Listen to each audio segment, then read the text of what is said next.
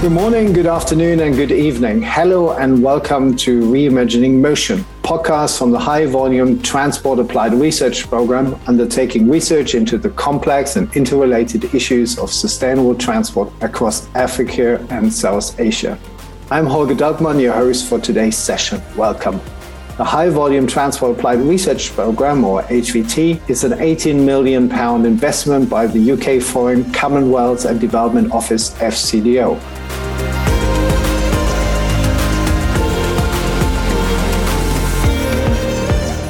In our first series, we're exploring transit-oriented development, or TOD. In urban planning, TOD is a type of development that can enable residents to live closer to jobs and services and reduce the time and environmental burden of transport and also boost economic growth. It has become a leading trend for urban planning in recent decades, particularly in high-income countries. In this series, we're talking to TOD experts from our HVT research programs and explore the nature of TOD, whether it can be beneficial to low-income countries, how it might be implemented, but also where the barriers are. Each episode draws on the latest HVT research, case studies, and newly developed frameworks, offering insights and practical ideas for a TOD approach.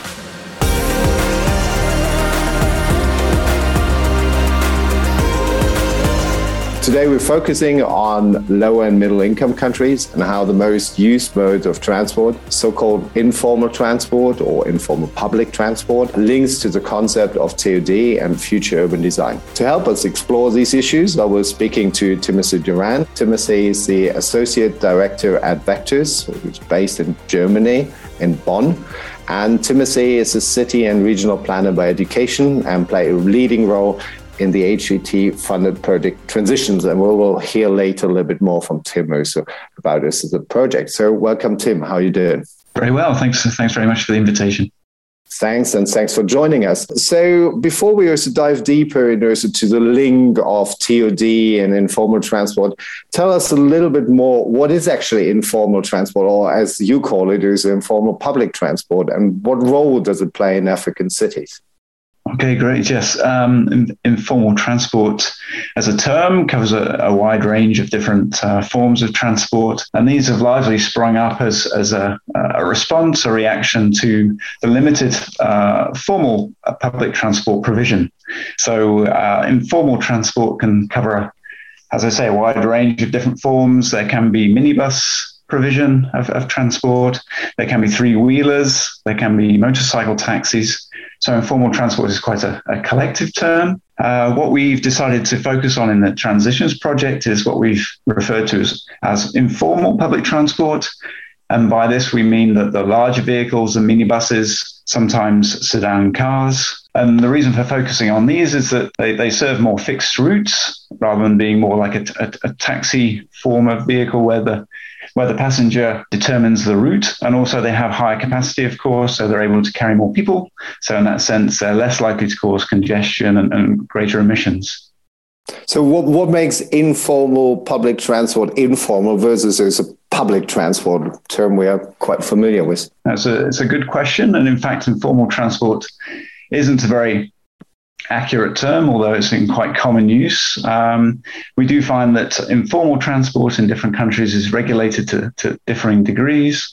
So, for example, in many of the countries where we've been undertaking research, if we look at Cape Town in South Africa, we look at Accra and Kumasi in Ghana, then there is route licensing for these informal public transport services, the minibus services. But the degree to which these are enforced varies from city to city, depending on the capacities of the city. And also that there is something known as self-regulation, where different associations and unions can compete with each other on working on different routes. So essentially that there are licensing, there are often charges in place for these forms of transport. But the degree to which these are enforced means that there can be illegal operators as well.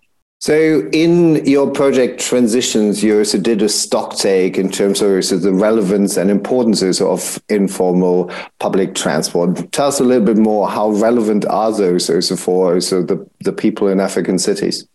Yeah, absolutely. We looked at 5 cities within our research. I mentioned already Cape Town, Accra, and Kumasi. We also looked at Freetown in Sierra Leone and Maputo in Mozambique. And in most of these cities, we found that the minibus forms of transport were providing perhaps 50% of the motorized transport or more. So within these cities, it's really an absolutely key form of transport. And without it, then, yeah, these cities simply wouldn't function very well at all. So, Tim, what are the threats as well as the opportunity when it comes to informal public transport and TOD in African cities? In relation to TOD and the role of informal public transport, then I think the informal public transport sector is often seen as a threat in that there can be resistance to formal public transport systems coming forward. And part of what we're trying to promote or highlight in the Transitions project is that informal public transport already plays a hugely important role in African cities and will continue to do so potentially alongside formal public transport schemes. So it's important for us to learn how to work together. When we think about transit-orientated development or TOD, then that's about very well integrated land use and transport planning.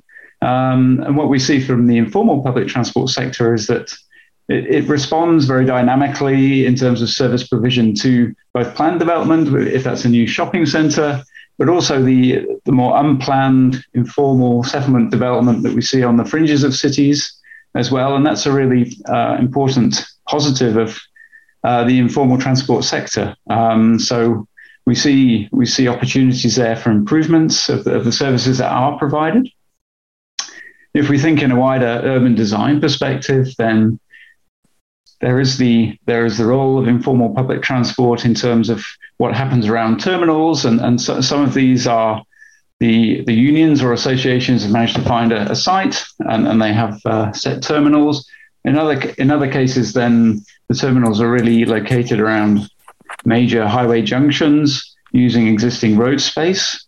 And of course, this has implications on what happens in the cities around these informal terminals with traders setting up to sell goods to people that are waiting there. So there are sort of, although informal public transport is responsive, there are clearly implications and effects on the surrounding environments where they operate.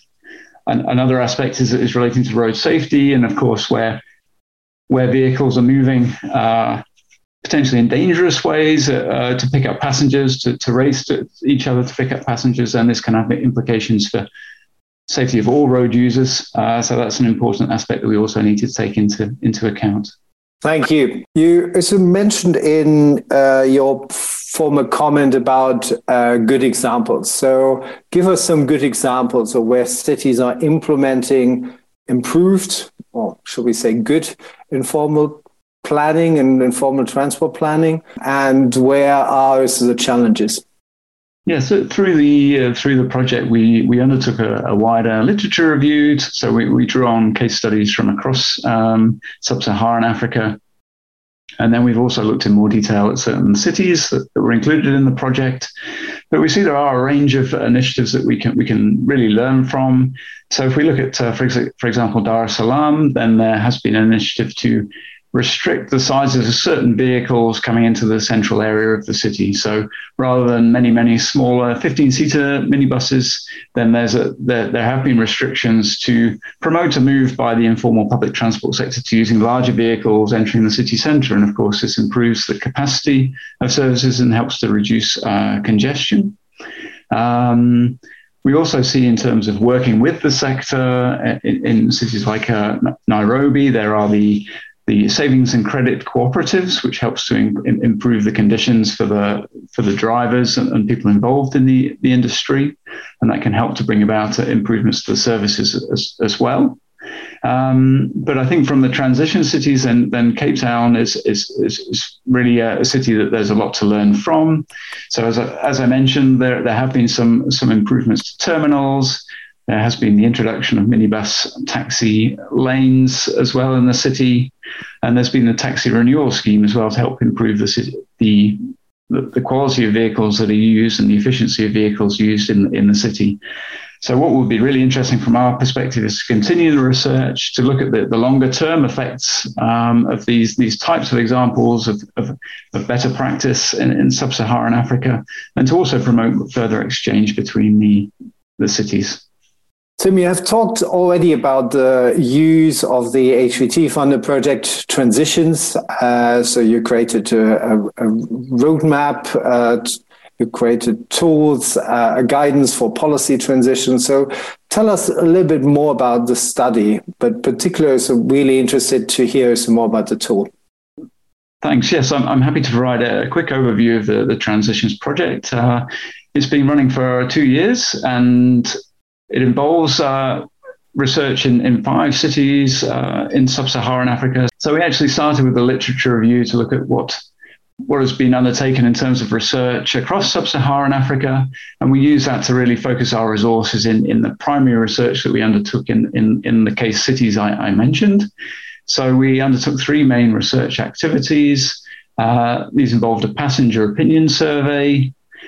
We undertook fuel consumption surveys as well, and then undertook stakeholder interviews. So those have been the main research activities, but then we also held some workshops with further stakeholders from the region, both union and association representatives, as well as public authorities, in order to discuss as well our findings and to delve into the different discussion points in more detail. Yeah, so the route map tool, within this guidance, we're really trying to bring together 2 aspects. One is to set out a summary or a cross-city comparison of the research we've undertaken and the findings from the 5 different cities.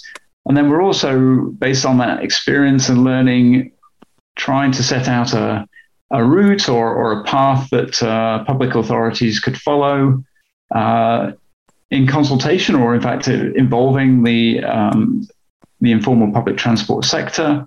And we set out a series of route markers which we think could be followed, or we propose should be followed in this regard. So the first one of these is what IPT objectives and plans have been agreed. And this is really stressing the importance that it's not about the public authorities imposing something, or the IPT sector carry on exactly as they have, but rather coming together and agreeing aims and objectives, long-term aims and objectives for working together. And then there's a series of measures that could be taken. So these include looking at the regulation that's in place. This could include route licensing, which we really see as an important aspect of regulation in many cities already, but often it's not enforced so well. So this is an important aspect.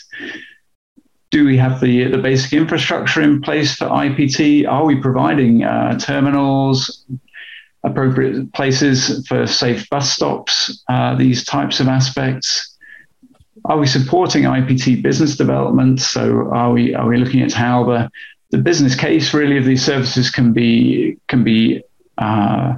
improved, that allows the unions and associations, or the drivers and vehicle owners, to reinvest in improved vehicles and look after those properly? So IPT business development is an important aspect. And then we can look in more detail at different aspects of fleet maintenance, how the efficiency can be improved, how that in turn helps a business case. And then really, once maintenance regimes can be improved, then maybe we can look at fleet replacement and the types of investments in new vehicles that have been trialed in Cape Town and Dakar and other cities. How can we look at improving the passenger services as well? How can we improve the comfort, the safety of passengers as well? So these are the different, just to highlight the main route markers along the guidance that we've set out. So that's fantastic. Thanks, Tim. Let's talk about also the issues of equity. And in one of the other factors in many of the other podcasts, so people also brought up the issues of inclusiveness. So it's important also bringing people closer to transport, to opportunities, improving access, which can lead to higher, but this can also lead to higher housing prices and gentrification. So how can we ensure that affordability stays as a core principle in TOD in sub-Saharan African cities? This is an excellent question, and I think in this regard, of course, the principles, the main principles of TOD, as you say, about increasing density and increasing accessibility to good transport is as important in sub-Saharan Africa as anywhere else.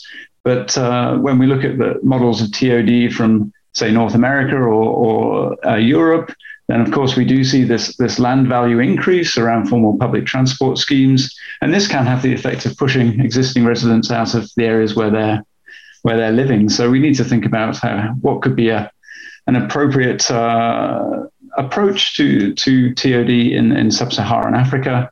If we take the example of Cape Town, which is useful, we do have, on one hand, we have IPT terminals that have been improved. And what is interesting here is that, unlike in other experience of TOD from other parts of the world, where you have a light rail introduced or a new underground line, then you see that the values increase rapidly. Developers are interested to move in and invest in these areas, so you have land value increase. And this can have the effect of pushing the existing residents out of these areas as the cost of housing increases. The experience in Cape Town with improving IPT terminals was, in fact, that you don't have the same land value increase, because you're not actually, by improving IPT, or not necessarily bringing in new clientele for these public transport services. But this can be viewed as beneficial, because in many ways you're not pushing out the existing residents, you're not increasing the housing prices beyond that which the people are able to afford. So we could put forward a TOD model which is in fact supported by IPT services, as is the case now, and it may not have the same polarization effect in terms of land value increases and development. Great, thank you. We're almost coming also to an end of the podcast. So to wrap up, what would be also from your perspective is the key issues also for sort of like decision makers in Africa, how to implement a cleaner, more efficient and safer mode of transportation, and how this should be also more linked also to urban design in the future? Thanks. What we've seen during the research and during discussions with other experts working on informal public transport is that there seems to be a huge opportunity for us to work more with the sector to help improve the services that are already existing in the cities. So it's perhaps looking to decision makers not just to focus on the major public transport schemes and ideas like TOD, which come alongside that, but to look at more what is already happening in the city and how that can be improved. And for us, this is really about looking at getting the basics right, working with the existing providers. So whether this is basic infrastructure provision, which could form the basis for a more low-cost form of TOD and starting to provide the certainty that these IPT services are here in the long run, helping to support investment in the fleet. And of course, this does also involve some improvement in the business activities, business development, working with the associations and unions so that these vehicles can be well maintained and looked after in the future as well. So these are the types of lessons coming out of the project, and we think it's relevant for a sub-Saharan African form of TOD.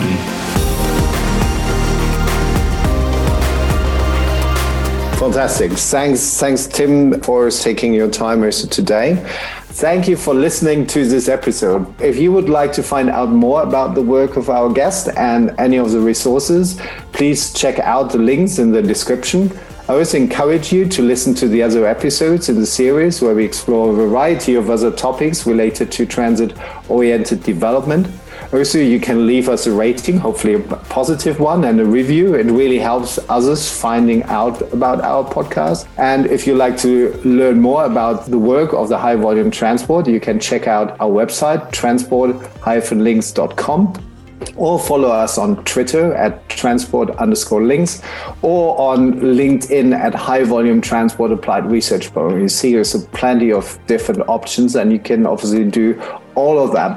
The High Volume Transport Applied Research Program, HVT, is an £18 million investment by the UK Foreign, Commonwealth and Development Office, FCDO.